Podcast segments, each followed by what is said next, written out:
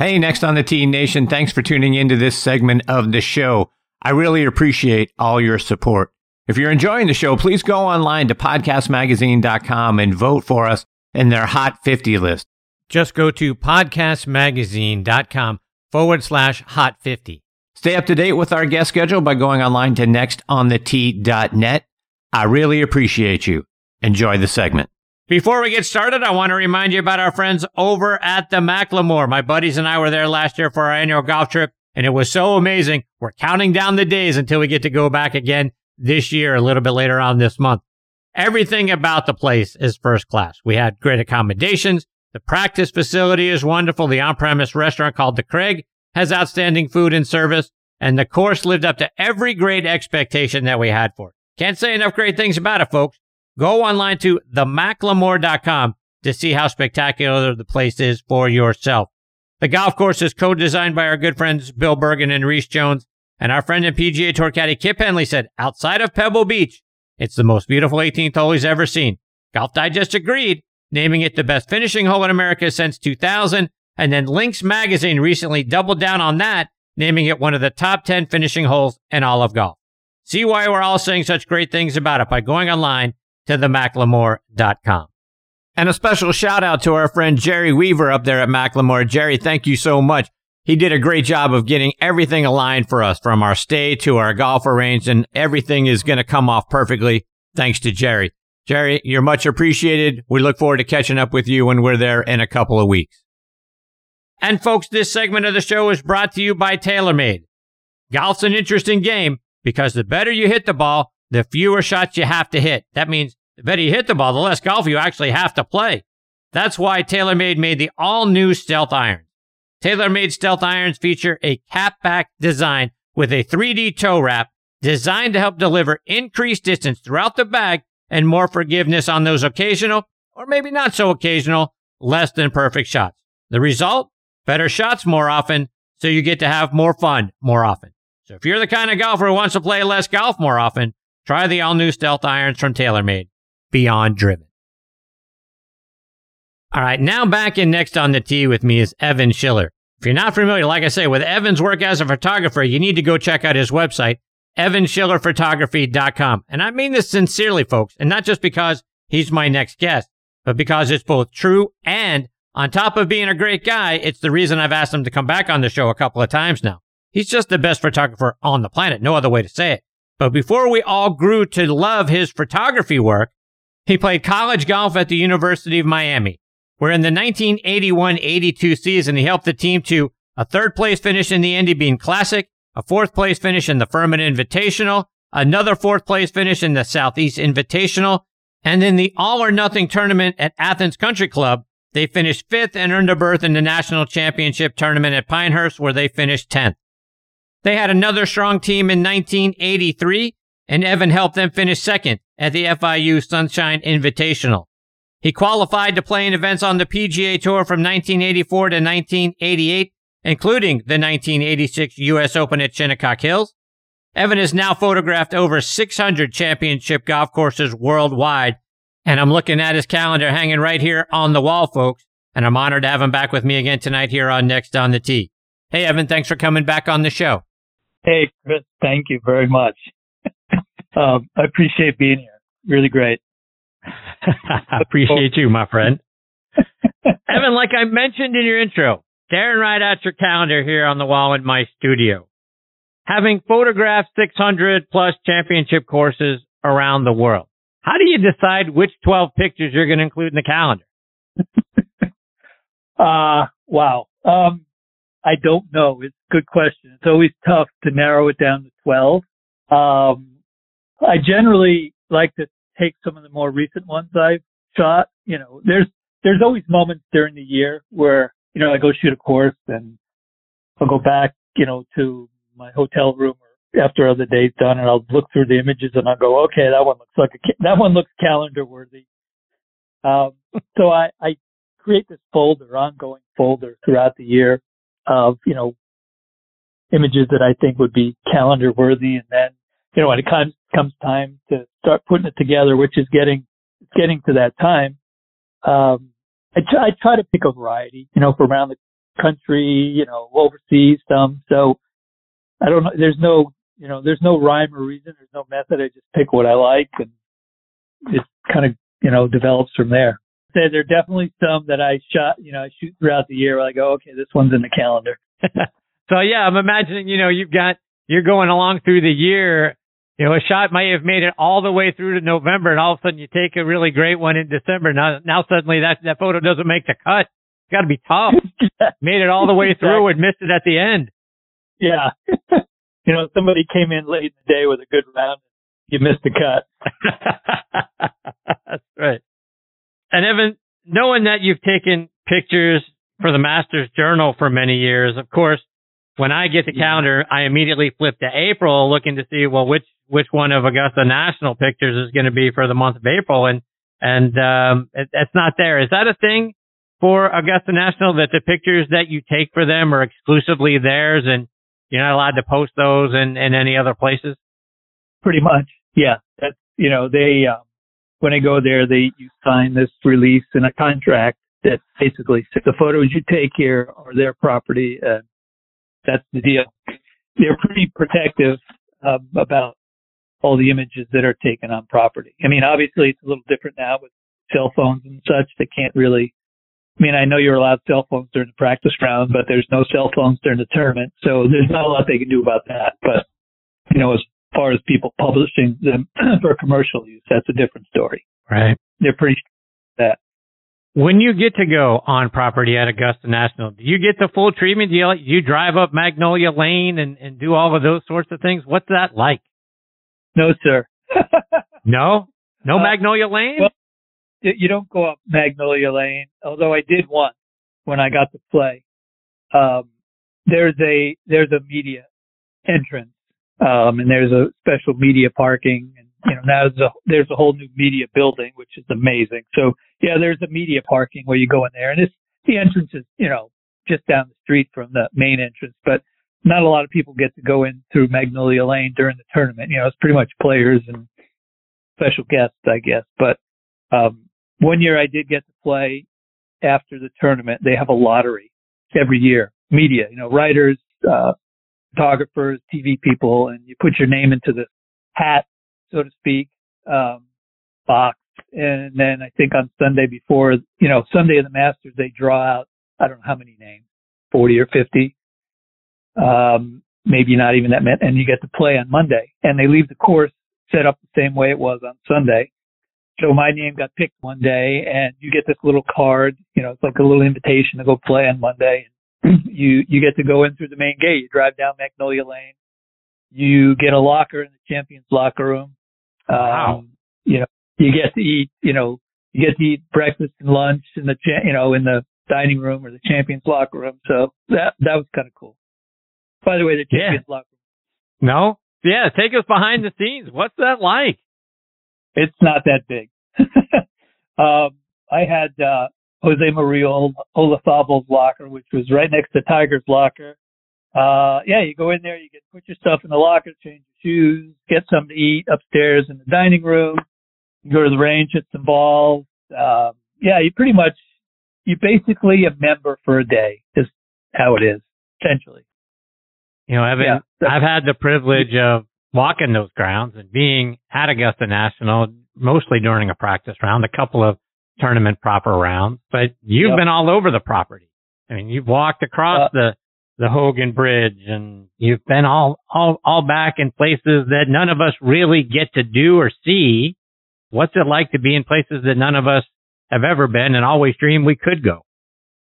Well, it was pretty cool. You know, you get to be, you know, in, you know, some of the spots that they have the cameras that maybe you can only see on TV, like back by the 13th tee. Actually, I got a tour with their agronomist one day during a tournament. I forgot what year it was. But so he took me all around. He took me behind, you know, he went behind the 12th green, behind the 13th tee, took me, you know, everywhere, showed me took me into the maintenance building, which is amazing, by the way. I mean, they have all the technology, their computers. In fact, we were on the back of the 13th. It was during a practice round. We were back of the 13th tee. Mickelson happened to be playing 12 and 13, so I sat on the wall behind the 13th tee and watch him hit tee shots. Wow. Yeah, so that was cool. Yeah, so it's a very cool place, very interesting. The maintenance facility is just off the charts. And that was a bunch of years ago. I'm sure it's upgraded now. Evan, let's go back into your career as a player, going back to your college days. We've talked a little bit about this in the past, but University of Miami has a rich golf history. Several friends of the show, people like Terry Hashimoto was a great friend and a Squares ambassador. He played at Miami before you got there. Yep. My good friend Cindy Miller, who's going to be back on the show here in a couple of weeks, she played there. Missy Bertiotti was at the University of Miami the same time, I believe, that you were there. Talk about the rich history at Miami. Well, it's they don't have a golf team anymore, a men's golf team, because of Title IX they stopped it a number of years ago. But there was some good players that came out of there. Woody Austin, probably the most notable, now on the Champions Tour. He was probably the best player to come out of there, I would say. Nathaniel Crosby won the U.S. Amateur. So he had a pretty nice amateur career. It was an interesting group. We had some fun, some great trips. That stretch, from when I was there, maybe the number of years after, there were some good players who came through. They had a good stretch. I don't know.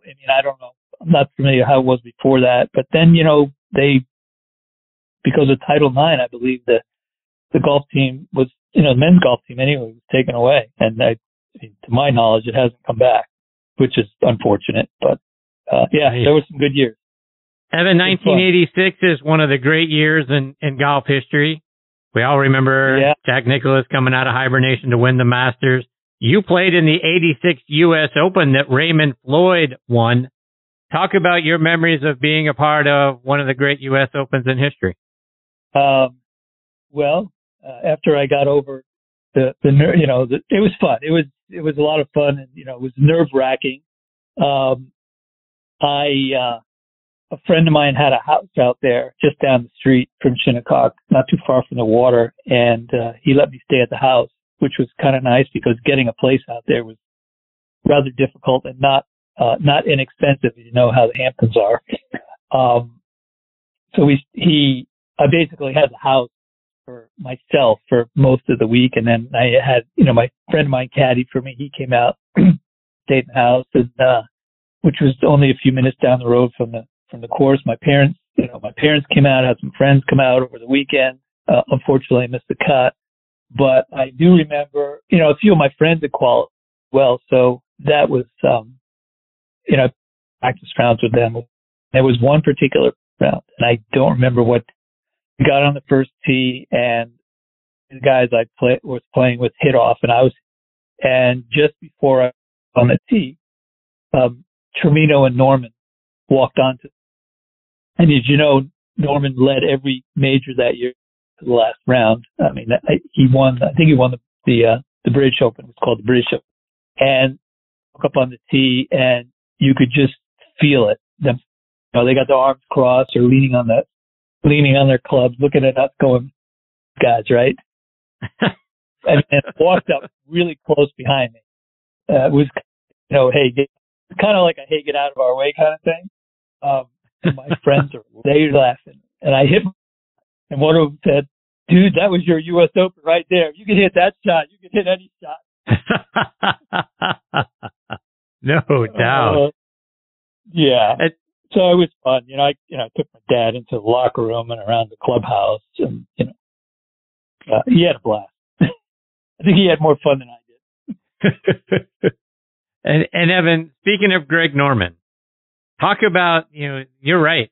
That year for him was a year of what could have been. I mean, he could have won the Grand Slam if he didn't have some problems in final rounds. But what was it like being around Greg, particularly at that time? Well, there was two instances during that week where I, it's not like I talked to the guy, but two instances where it was that, and then there was another one I went out there early on Sunday, and I went out Sunday morning to play a practice round. And it was really foggy. And I went out to the range, and I grabbed my bag of brand new Titleist and take them out in the range. I was hitting them. And as I'm hitting balls, I hear this noise, somebody hitting a golf ball like I had never heard before. It was this thud, like, what, who is that? And I turned around, and it's Norman hitting ball. It's only two of us, me and him right behind me, hitting ball. I don't know, he's maybe 10 feet behind me. And the noise that his ball made, I had never heard anybody hit a golf ball like that. And then, I don't know, a few minutes later, another guy comes out of the fog from the other direction, and it's Nicklaus. So I got Norman on one side, Nicklaus on the other side. They're both, you know, like 10 feet, maybe 10, 15 feet on either side of me because they were going out to play practice. Those are two of the probably most memorable stories of my U.S. Open. No doubt. Yeah. Is that the only time that you got to be around Mr. Nicklaus? Did you run into him at all over whether it was during your playing days or certainly you photographed a bunch of his, you know, golf course designs? Yeah. Have you gotten to spend any time with him? His son, Jackie Jr. was in college he was at North Carolina when I was playing at Miami, and we had played together a few times. So I kind of got to know him. And, you know, he was caddying for Jack, at the U.S. Open there. And so we ran into each other and, you know, I forgot where it was. It might have been in the locker room. He said, hey, here's my dad. He introduced me to him. He goes, here's my dad, Jack. I went, really? You don't say. That was about, I forgot to, you know, be around him or talk to him, but it was pretty brief. He was kind of on his, you know, heading out. Evan, let's talk about some of the iconic courses that you've taken photographs at. And Royal County Down, I read, is one of your favorite courses and is one of the courses on all of our bucket list. Talk about why you love that course so much and some of the things that you learned about the course when you've been there. Well, the first time I played it was a bunch of years ago. I worked as an assistant professional at Quaker Ridge for a number of years, and I went over to Ireland. It's actually my first trip to Ireland. We played in Pro-Am at Ballybunion, and a friend of mine was going to, after the event, was going to come over and meet me, and then we were going to go play some courses. We didn't know what or where. We were just going to get in the car and go. And somebody said, you know, because I really love Ballybunion, and somebody said, if you like this place, you got to take a trip up north to Royal County Down, which I wasn't really that familiar with at the time. He goes, that place. He goes, if you like this, you're going to love that place because he thought it was way better. So after the event, got in the car and drove across the country, and we got there late. We played a late afternoon round and then a morning round. Stayed in a little bed and breakfast, and I loved the place. That, you know, from the minute I stepped foot on it, I thought, this is the greatest golf course I've ever seen. I don't know that I'd ever seen a golf course like this with these huge mounds and dunes and, you know, the heather and the grass, you know, on the fescue all over the place. It was like, wow, look at this place. And we happened to catch it on a really good day. And, you know, after that, we went up and played Port Rush, which I also love. But from that moment on, I just loved Royal County Down. I mean, I remember playing the ninth hole. We were with a caddy, and you know, the ninth hole, you hit up over the hill. You can't. It's a blind tee shot. And he says, "Well, aim for that rock." So I hit it. The ball goes right over the rock. Okay, whatever. I don't know. And you walk up, come over the crest of the hill, and you look down, and you see the water to your left. You see the first hole, and you see this ninth hole heading to the clubhouse, and then there's the mountains of Mourne in the distance, the Slieve Donard Hotel is also there. It's just, it's like, wow, look at this. So that memory, as you can tell, is very vivid with me to this day. And I've been back a couple times since, to photograph it and then play it. To me, it's the best golf course I'd ever seen. You've also photographed another course it's certainly on my bucket list, and that's Old Head. Their head of marketing, Brent Dornford, has come on the show a few times. Sure. What were your impressions of Old Head? I haven't been down to, Cape Kidnappers or Howry Cliffs yet, but it's the most spectacular setting for golf I've ever seen. You have this, basically this precipice that sticks out into the water almost 2 miles. The lighthouse at Old Head is almost 2 miles out into the water. So you're playing golf. You're literally, anywhere from, I would guess, 3/4 of a mile to almost 2 miles out into the ocean. That's up on these cliffs that are, I don't know how high they are, 200 feet, 250 feet at times. The setting is just, it's off the charts. And not only that, but it's like a wildlife preserve with all the birds and the different kinds of plants that are out there that, I think, they have birds and plants out there they don't have anywhere else. So it's it's quite the experience, especially, they have accommodations if you, stay there as well, which I didn't, but it's, there's not too many places like it. You walk along these cliffs and you look down and, there's rocks and the cliffs and the ocean crashing against the, these holes that run, roll along the cliffs, and you're just going in awe of this place.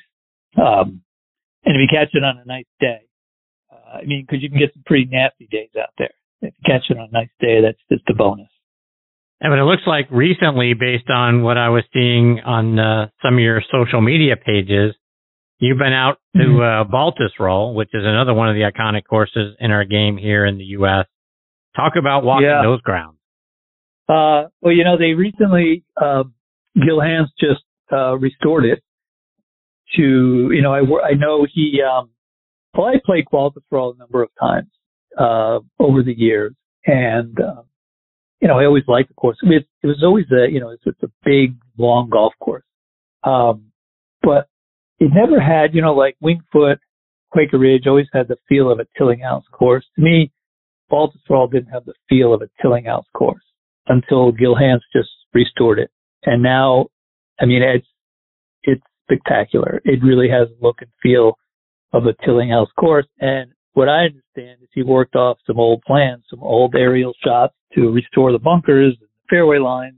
The clubhouse is just, it's one of the most beautiful, iconic clubhouses in the country. So when you walk up that 18th hole, you see the clubhouse sitting on top of the hill there. Pretty neat place. And, Gil did a great job. The bunkers look really wonderful now, especially the Sahara bunker complex they have on 17, which is he restored. And, I'm probably going to head back there at some point this spring or summer. So, I'm sure it's grown in a bunch since I was there last year. Restoration has probably matured some. So I'm looking forward to seeing that. I remember being there in 1980 when Jack Nicklaus won the U.S. Open. Oh, is that right? Yeah. You were on the ground? Oh, yeah. Yeah, I was there. When he comes down the last few holes. I was there. I was actually lying. I remember running down the fairway. There was so many people there. Everybody's yelling. Everybody's going crazy. Jack, because he hadn't won anything in a while. And, he went down the stretch against Aoki. And I remember all these people, and they were around the 18th green, and I couldn't get near it. I couldn't see. And my brother and I. So I remember crawling on the ground. I wasn't that old, crawling under people's legs to get to the green so I could see. And they were like, "What are you doing?" I crawled to like help people's legs between outside, lying on the ground. I didn't even know what I was doing, where I was going to be. I ended up coming as he was lining up his putt, he was looking, right in my direction. So when he made that last putt, it was actually coming right at me, and then he, raised the putter like he does. And everybody went, crazy.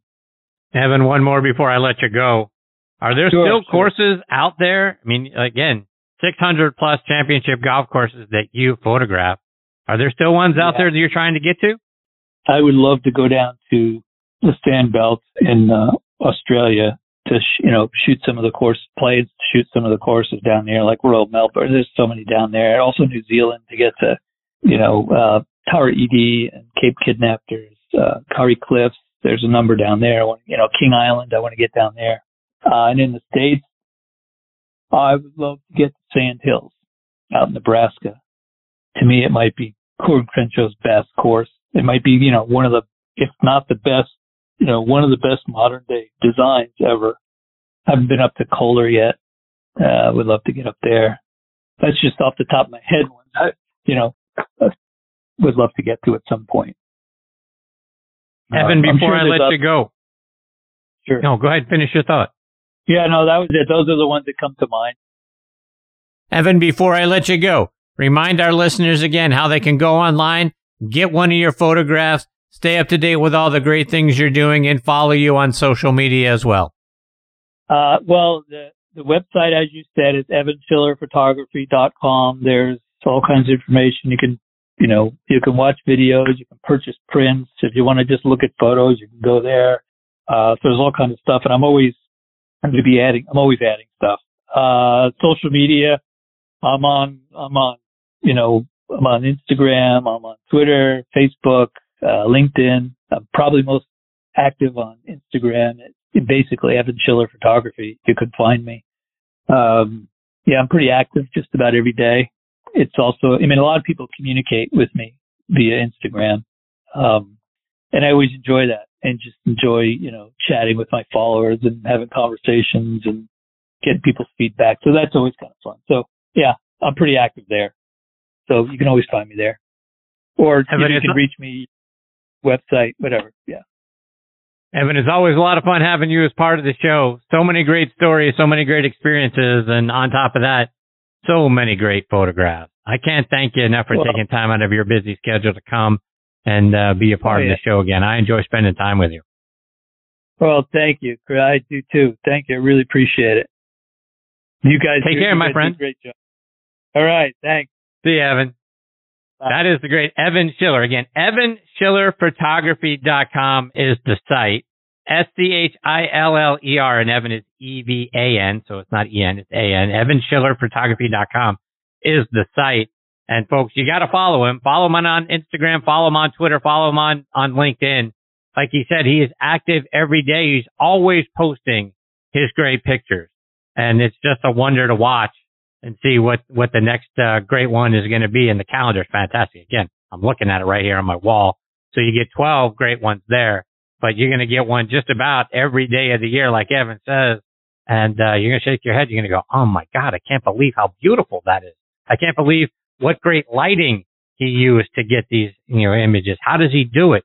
It's a wonder. He's a great photographer and a great guy. And I look forward to having him back on the show again soon.